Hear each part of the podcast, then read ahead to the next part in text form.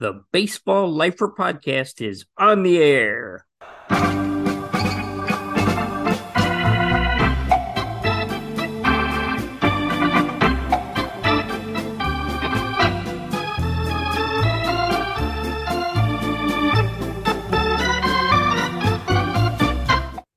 Well, hi everybody. Don Wardlow here, baseball lifer in residence. There's a few things I want to mention before we bring on our guest, Anne Montgomery, former sports anchor, former sports official, and wannabe baseball umpire. But before we get to her, there's several things I want to talk about. First of all, once again, we're available on Snowman Multimedia. Second thing, we now have a sponsor. The Baseball Lifer podcast is now sponsored by Cortland Computer Services and you'll hear about that later in the show. But this is our first week having a sponsor. We've been a sustaining podcast up until now. So this week, I'm doing this on Friday, the 28th of April. This week, the Reds swept the Rangers in three particularly exciting games. Monday, they won 7 to 6 on a walk-off single in the last of the ninth.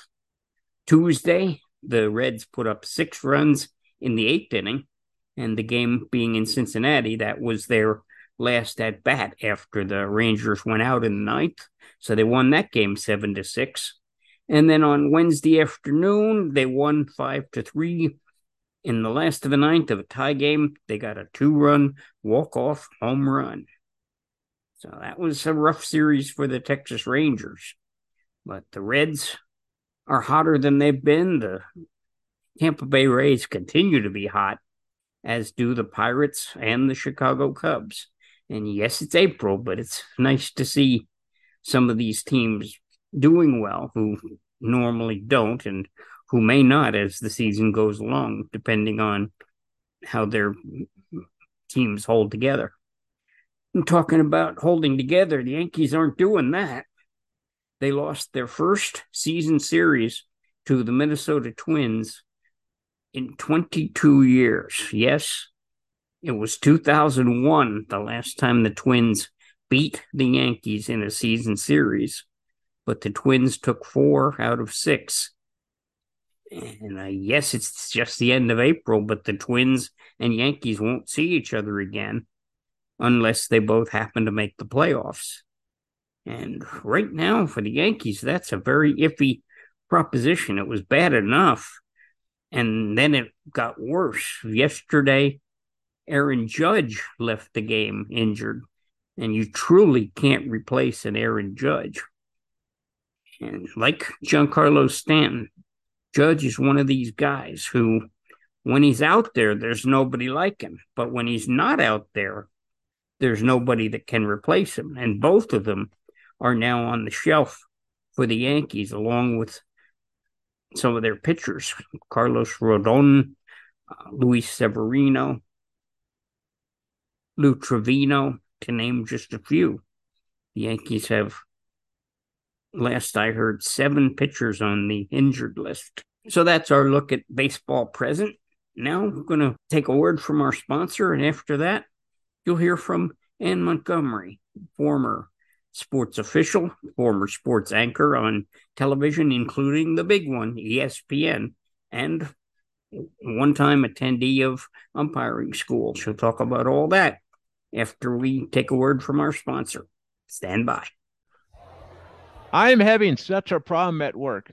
It's the second time this month. I've got two computers down and I can't get my computer repair company to come to the office to fix them. I think they are too busy with other bigger companies to help us. You know, I was having the same problem until we met Cortland Computer Services in Middlesex, New Jersey. They respond to most of my calls the same day, either by accessing my computers remotely or by sending a technician to my office. Wow, that would be great. It is such a disruption when our computers are not working properly. I need someone who can see what's wrong and fix it. On our first meeting, they surveyed our network for security, identified some problem areas, and set us up with security software designed to prevent malware, ransomware, and all of the other threats that are on the internet these days. They've been helping central New Jersey businesses for 30 years, and they have an A plus rating with the Better Business Bureau.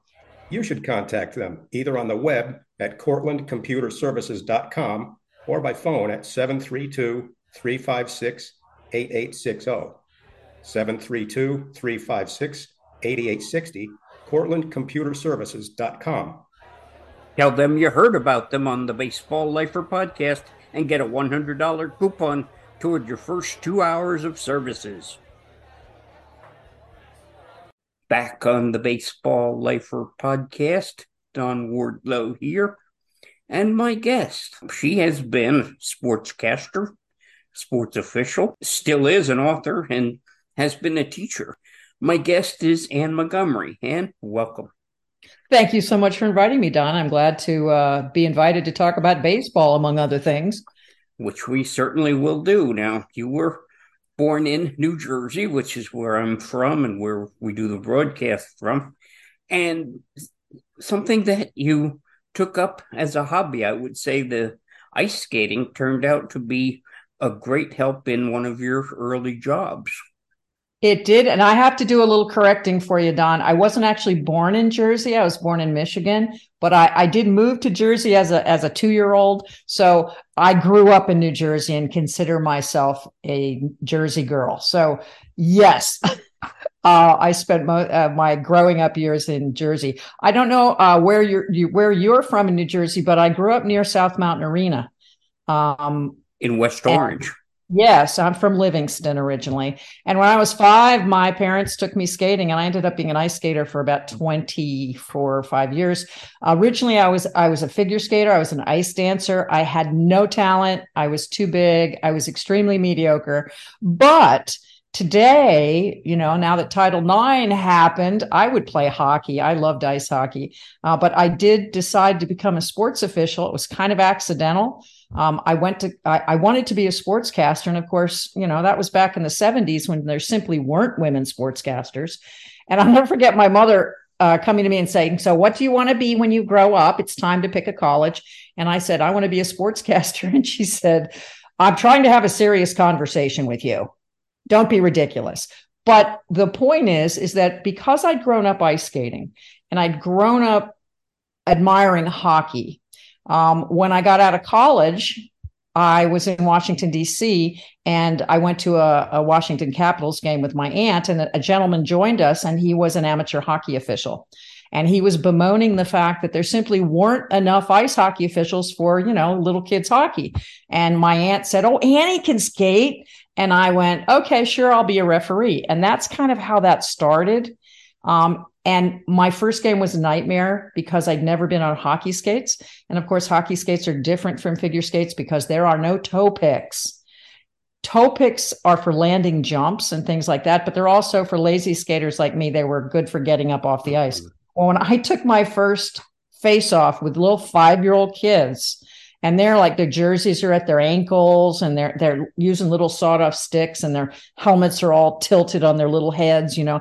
I fell down three times taking that first face off. But a light bulb went off in my head on the way home when i said this is my end to become a sportscaster. Because at that point i had never played football baseball ice hockey soccer basketball the five main team spectator sports.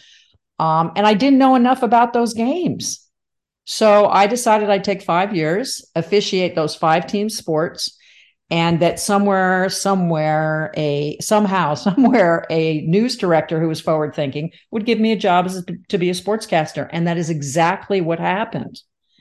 What your mom, say, what what huh? your mom said to you about uh, let's have a serious conversation sounds very much like what the state of New Jersey said to me when it came time to get a college education. I said I want to be a radio broadcaster, and they said you're completely wasting your education. So, why, why would they say that today? They wouldn't say that because well, they certainly did in 1981, and I, I, went anyway, and and even without the state, you know, paying my freight, I learned to broadcast and became a professional broadcaster. But you faced some of the same things and longer because even when you did get that job in Columbus, Georgia, I'm sure to be perfectly honest, guys in the land of Lester Maddox wouldn't exactly be real happy about a woman broadcasting their sports. No, they weren't. And and I, you know, I'd like to tell you, Don, that things have gotten better. I don't know that they really have. Um, you know, I I ended up working for five TV stations, and I wrote. I I was also uh, when I aged out of TV. Uh, that meant I wasn't pretty enough to be on camera anymore. I was pushing 40 and I, I, I, I begged a local newspaper to let me write sports. And they looked at me and said, and this is a little newspaper. This isn't a big, you know, Arizona Republic thing. They, the newspaper, I, I applied for this job and the guy said, well, you don't know how to write sports. I said, I wrote sports for 10 years in television and I'd anchored sports center. And they were like, no, no, you don't know how to write sports. And I begged them to hire me for $7 an hour. And, and they were still, it was still like, how could a woman write sports? And, and then all my stories kept ending up on the front page of the paper all the time. So they were like, oh, maybe she can write sports. But yeah, I faced that. You know, you have to remember, I, I as I said, I, I worked for five TV stations, three newspapers, three magazines but I also officiated for 40 years and, and primarily baseball and, and football. And I, for up 40 years, they still didn't completely accept me being out there. I was still a freak. And I wish things would change more quickly. And we do have more women sportscasters now, of course, but they're still not getting the big jobs. How many women do you hear doing play by play or color? None, almost none. Certainly not at the pro levels. And, and it, it, bothers me a lot that we haven't made more progress. But you know, I, I feel I've accomplished the things I set out to accomplish. So I, I guess I shouldn't complain. On the Baseball Lifer podcast with Anne Montgomery. And and before we talk about the umpiring school, which I certainly will, how did you go from working on a TV channel in a certain city, whether it be Columbus, Georgia, Rochester, New York. How did you get to the four letter network, ESPN? Well, you know, uh, back then I, I worked at ESPN nine, uh, 1990 to 92. And, and I think that was the time they were finally starting to realize that they needed to have a more diverse group on the air. Um, and so they were actively looking for women. And I was uh, on the air here in Phoenix, which is where I live now. Um, and I, I, I, was very fortunate when I got hired by uh, KTSP TV here that I had a very fabulous news director who did not treat me differently because I was a woman. And in fact, I moved here the year the NFL Cardinals came here. And he had two other guys that had been at the station a lot longer than I had. And he named me the beat reporter for the Cardinals, which was a plum gig. And for a woman to get that was unheard of. So I was very fortunate that I got, no, there was none of the sending me out to do stories that weren't actually sports related, which is what happens to women who are in sports. It, it's like if you take, for example, the, the, the women on the sidelines of NFL games. Let's be honest, they could just be nurses because very rarely do they talk about football. They talk about somebody who might have sprained their ACL and they don't know if they're coming back in the game or not. So I I got the actual gigs that you know I covered the Phoenix Suns on Friday night. That you know that was my day at the office. So I mean, bottom line is I got treated very fairly here. And so uh, one of the gentlemen who did the hiring at ESPN was in Phoenix and saw me on the air, and called my agent, and I ended up at ESPN. But I will say ESPN was not any fun. Um, I was used to going out and do, writing reports, you know, writing packages that were interesting. And I was a prisoner pretty much. I was stuck on the set the whole time I was there, and it wasn't any fun. So that that is how they they they saw me on TV and were looking for women and and made an offer to my my agent, and I accepted it. Now, before our interview began, if someone put me on Millionaire, and the final question for the million was name a couple of early ESPN women on SportsCenter, I would have said Robin Roberts and Andrea Kremer. Did you meet those two? Robin and I were hired the same week. She How was like that. Yeah, she's one of the most lovely people you'll ever meet. I only met a- Andrea once because she was based in Chicago. She wasn't actually based in Bristol. Uh, but my I had a producer here at Channel 10 in Phoenix that was also hired when I was, and he ended up working with Andrea the whole time. So we were all hired at the same time because I think ESPN realized they had this, it was a giant network then too, and it was all men. So they they were, I don't know if there were legalities involved in why they hired us, uh, but they did hire a bunch of us all at the same time. Some years before your ESPN experience, you went to umpiring school for baseball. I did. Let's talk about that. Okay. I, when I first became an umpire, um, of course, it was unheard of. I, I, I was in Washington, D.C. I decided after I, I did hockey that I had to jump right into the other five sports. So I contacted a local baseball association and said I wanted to be an umpire. And there was silence on the phone, like, you're joking. And, and the guy tried to talk me out of it. And I said, no, no, I'd really, you know, they were starting their training classes. And I, I showed up and there was silence. There were, there were like 10 new officials. And there was this big, tough looking guy who was the teacher. And he was a former DC uh, policeman who'd been an umpire for years. And if you could have taken like a, a, a the, the umpire you wanted in a movie, it would be this guy. He looked like it. Yeah, he talked like an umpire. And, and so he did everything he could to run me off. He swore every other word. He said really atrocious things. And, and if he thought that was going to upset me, he was wrong because I'd spent four years living in a girl's dorm and girls are pretty awful. So there was nothing he said that I found offensive. And when he couldn't run me off, he took me under his wing. And so he took me out to my first little league games that were terrifying. I mean, I never played baseball, so I, I had no idea what I was getting into. And he, and af- after I worked for him for about two years, he said, "You know, you should go to umpire school," and I didn't even know what that was. And I got NASO, the National Association of Sports Officials magazine, every month, and there were there were stories about about uh, umpire school. So I, I applied to uh, Bill Kinnamon's umpire school, which was five weeks of baseball in St. Petersburg. And it was me and 105 guys, plus the instructors.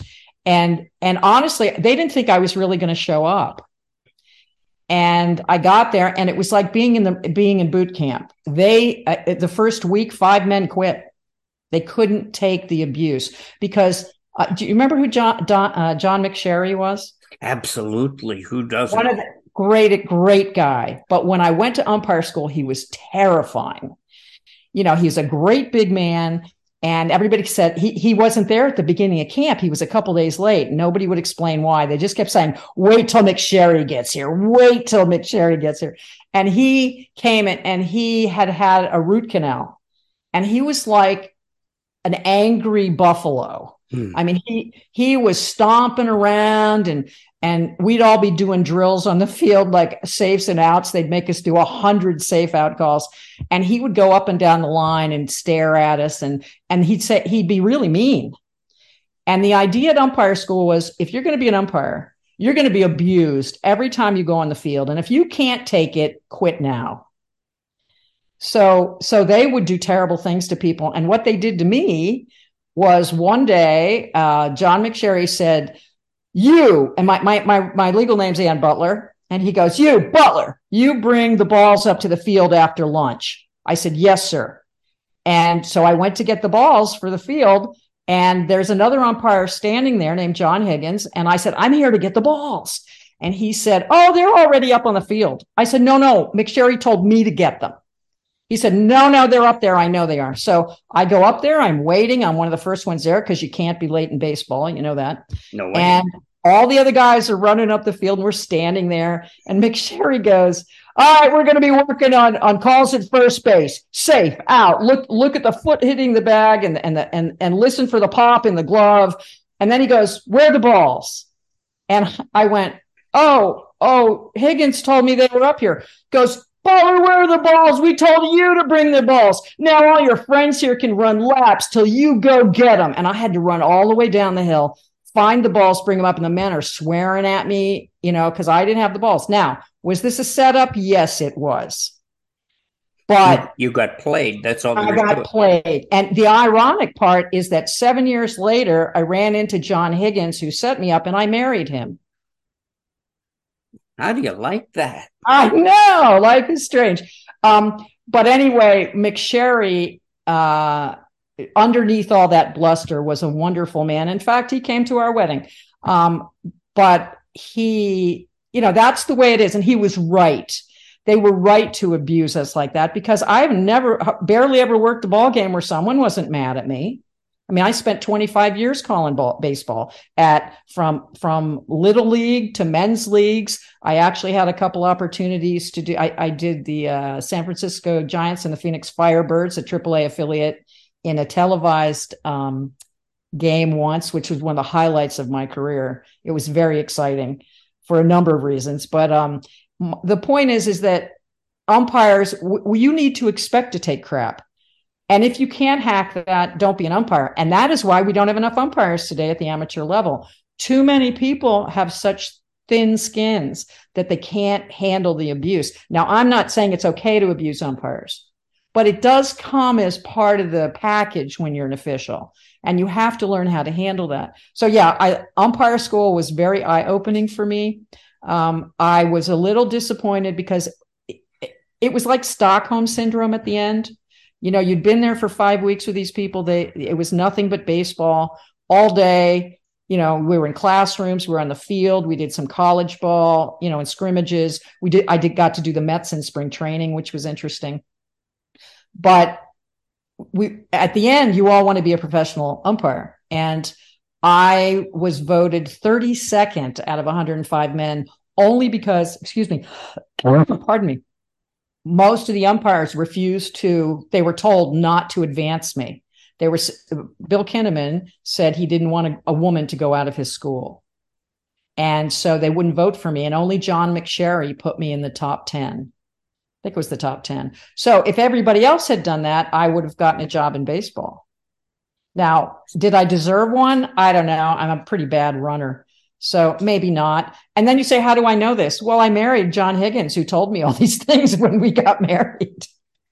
But being 32nd, you still couldn't work in single I, A or rookie ball? I missed it. I missed the cutoff by two. The top 30 got assigned uh, to the minor leagues. That's and the the way it was done is just appalling. That's yeah, only, it is. It the is. word I can use. And and I look back on it and I wonder I would have certainly done it. I mean, it, you actually didn't get assigned to the minor leagues. You went to minor league training camp, uh, and you might have gone to rookie ball wherever. Um, but I wondered if it would have been. I, I, would have tried it for a while, but I ultimately wanted to be a broadcaster, and they probably did me a favor. But it's funny. I I really truly believe that once I got that first job in sportscasting, I would quit baseball. I would quit football. I wouldn't be an official anymore. But I couldn't do it I, I, I continued officiating till 2019 is when I called my last football game. So yeah, it, it's it was a funny thing. It was a me- meant to be officiating was meant to be a means to an end for me, and and in fact, it proved to be a lifelong avocation that that I miss more than my jobs, my real jobs. On the Baseball Lifer podcast, Don Wardlow here, along with Anne Montgomery. I, I, just can't imagine a woman refereeing football. I don't mean baseball. Yes, I can see that. In fact, there was one woman who did make it, at least briefly. I've forgotten her name. Pam, but, you know, baseball. Why there aren't there aren't women umpires? It makes absolutely no sense. It it seriously is not brain surgery. And, did you did you get some hassle refereeing football? Oh, of course I did.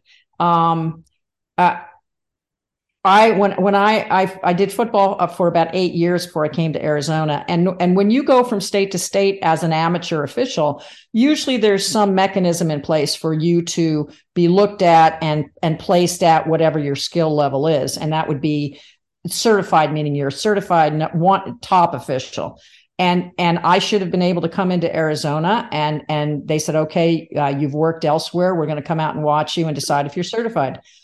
For 4 years they refused to come and watch me. They simply wouldn't watch this uh, I'm sorry this was baseball. Uh, they wouldn't come watch me work every year in baseball. Uh, it's the same organization that that does football. Um, so they just would they, every year they go, oh, we forgot to come and see you see you work again. Well, the bottom line was I was the only woman and a couple hundred men. How could they forget to come see me? And the only reason I got certified was because I went in the next year and I hand I had a videotape of me working the plate with the giant San Francisco Giants, the Phoenix Firebirds. I said, I'm the one with the ponytail behind home plate. And the commissioner looked at me and he said, Okay, you're certified. Football was equally as crappy because they would put me on crews with men that didn't want me. And, and they would throw me off the crew at the end of the year saying, We're never going to get the championship games with you on our crew because you're a woman. And they were right. They were absolutely right. So, uh, about 20 some years ago, I decided I was tired of being thrown off other men's crews. So I decided to become the referee. Now, are you a football fan? Not a very big one. I follow my alumni, my my my college alma mater, but that's about as far as I go with football. Okay, but here's the question: How many mm-hmm. referees are on a football field?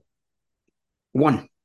Oh my gosh, you're like the second person who ever got that right. Yes, there's one. It's the white hat that says I have holding 76 offense. You know, it's a 10 yard penalty. We'll replay second down. They're the one that communicates to the press box. I decided to become the white hat, the referee, make my own crew. And then I stood up in a meeting of 400 ref- officials and I said, I'm going to be a referee this year. I, I'm anybody who'd like to be on my crew. I'll meet you over here at the end of the meeting. And people were kind of shocked, but my attitude was they'll know what they're getting. They'll know they're working with a woman referee. They'll know they're never going to get the 6A state championship. Um, but I'm a very good official. And guys stayed with me. Some of them stayed with me 12 years. So I had got, you know, you work with the same guys year after year. So that was the best move I ever made. I became the referee and crew chief, which meant I'm not throwing me off my crew. And, and I enjoyed it immensely. And though I love baseball dearly, and, and it was my first, uh, you know, as officiating, baseball was the one I loved the most. But football became that. Honestly, I, I'm embarrassed to tell you, Don, that I quit baseball because I was tired of being hit by baseballs. I hear that, and you can't be can't be blamed because the no, and, and when I when I see they're horrible, and when when I go to games and I see people reaching out for a line drive into the stands, I'm diving under the seats. Mm-hmm. I've been hit so many times with baseballs, and and I just decided I, I didn't want to get hit anymore. I'd rather be hit with a football player, and I've been hit by a bunch of them too. But it's not as bad as a baseball.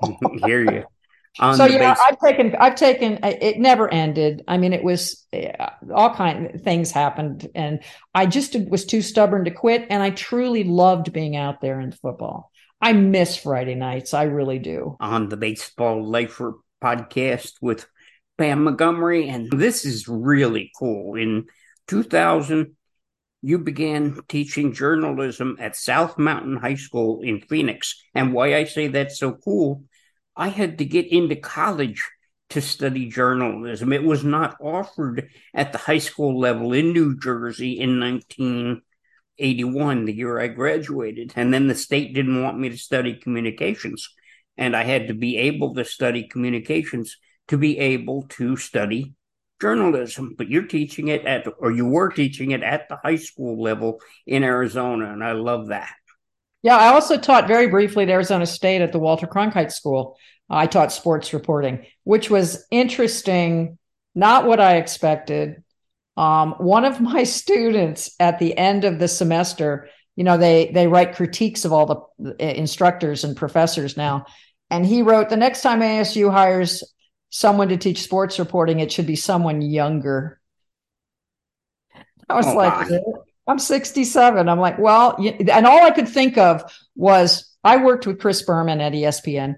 Nice, nice man. And he, I'm two months older than he is. Now, do you think if Chris Berman came in to teach them sports reporting, they would have objected? Never.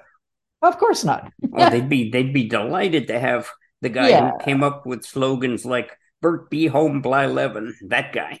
Yeah, yeah. So I, you know, I, I, again, maybe all the years I officiated, I, my, I, I've learned not to take things personally, but anyway, yeah, I, I I did teach in my school in in Phoenix was is a Title One school, which meant most of my students lived in poverty. So uh, it was an interesting. Uh, uh, you know, I was from middle class America, so it was it was quite a shock for me. And I'll say this: when I lo- no longer could be on television, and honestly, it, it's a visual medium, and for women, if you're not looking great anymore. You know, their attitude is sports are for 18 to 34 year old males. And if you're 35, you're too old. So I did quite a bit of feeling sorry for myself. Um, oh, poor me, I can't be on TV anymore. I, I was embarrassed to run into people I knew. I, you know, when because I was afraid they'd ask me what I was doing. And when I got out, out of ESPN, I, I couldn't get a job. I couldn't get a job bartending. I almost begged a sports bar owner to hire me to be a bartender because I used to be in the restaurant business. I was I'm a really good bartender. And and I said and I can talk sports to your patrons and entertain them whether they're sober or not. And and they wouldn't hire me because I didn't, you know, I didn't look like I was 24. So it was very hard. So when I decided to go back to college and become a teacher, and I ended up in South Phoenix here where so many of my kids, you know, they were homelessness and foster care and and addiction and just horrible situations, it made me realize what a jerk I was that I would ever complain about anything. And you got the chance to show the world of journalism to hopefully at least a few questing minds. I tried. I tried.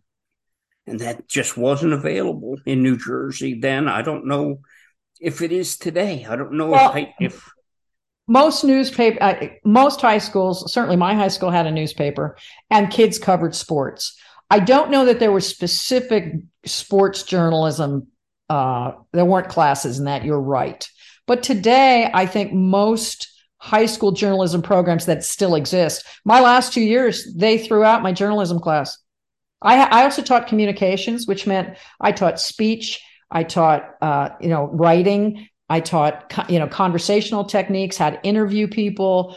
Um, and they canceled all of that so that kids could take science, technology, engineering, and math. And I said, well, as far as I know, even engineers need to be able to communicate.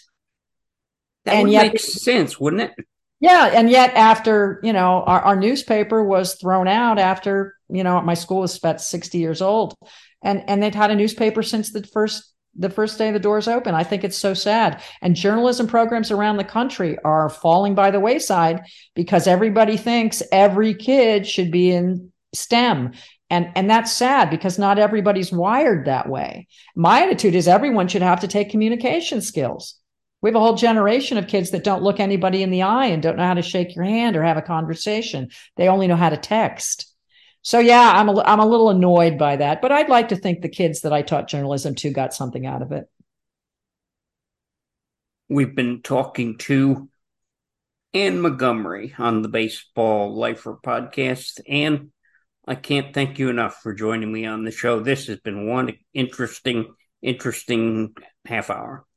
Well, I, I appreciate it, and I thank you for inviting me, Don. Back with a wrap in a minute. I'm having such a problem at work. It's the second time this month. I've got two computers down and I can't get my computer repair company to come to the office to fix them. I think they are too busy with other bigger companies to help us. You know, I was having the same problem until we met Cortland Computer Services in Middlesex, New Jersey. They respond to most of my calls the same day, either by accessing my computers remotely or by sending a technician to my office. Wow, that would be great. It is such a disruption when our computers are not working properly. I need someone who can see what's wrong and fix it. On our first meeting, they surveyed our network for security, identified some problem areas, and set us up with security software designed to prevent malware, ransomware, and all of the other threats that are on the internet these days. They've been helping central New Jersey businesses for 30 years, and they have an A plus rating with the Better Business Bureau. You should contact them either on the web at cortlandcomputerservices.com or by phone at 732 356 8860. 732 356 8860, cortlandcomputerservices.com. Tell them you heard about them on the Baseball Lifer podcast and get a $100 coupon toward your first two hours of services. Back on the Baseball Lifer podcast, Don Wardlow here. Well, that sure was an interesting discussion with Anne Montgomery. And I really, I really would have thought that somebody who'd spent some time with ESPN would have loved every second of it. The other side of the coin is what we heard from Anne Montgomery during her appearance with us on the program. This weekend, we got something interesting on. That's the Padres and the Dodgers are going to play in Mexico City. There's going to be a game there tomorrow afternoon at 5 Eastern and Sunday at 3 o'clock Eastern. So that ought to be an interesting event this weekend, the 29th of April and the 30th of April. Next week, our show is going to appear on Thursday. We've got another commitment on Friday, May 5th. And so on Thursday, when I come to you, the guest will be a man named Dell Leonard Jones. And what he has done is he's taken the old, old poem, Casey at the Bat. He's made a historical novel based on that simple poem. So before I bring him on next week, I'll share with you the original poem, Casey at the Bat, which was written in 1888. And then we'll hear from Dell Leonard Jones, and he'll talk about his novel, which is called At the Bat. That's on next week's edition of the Baseball Lifer podcast. Thank you for joining us.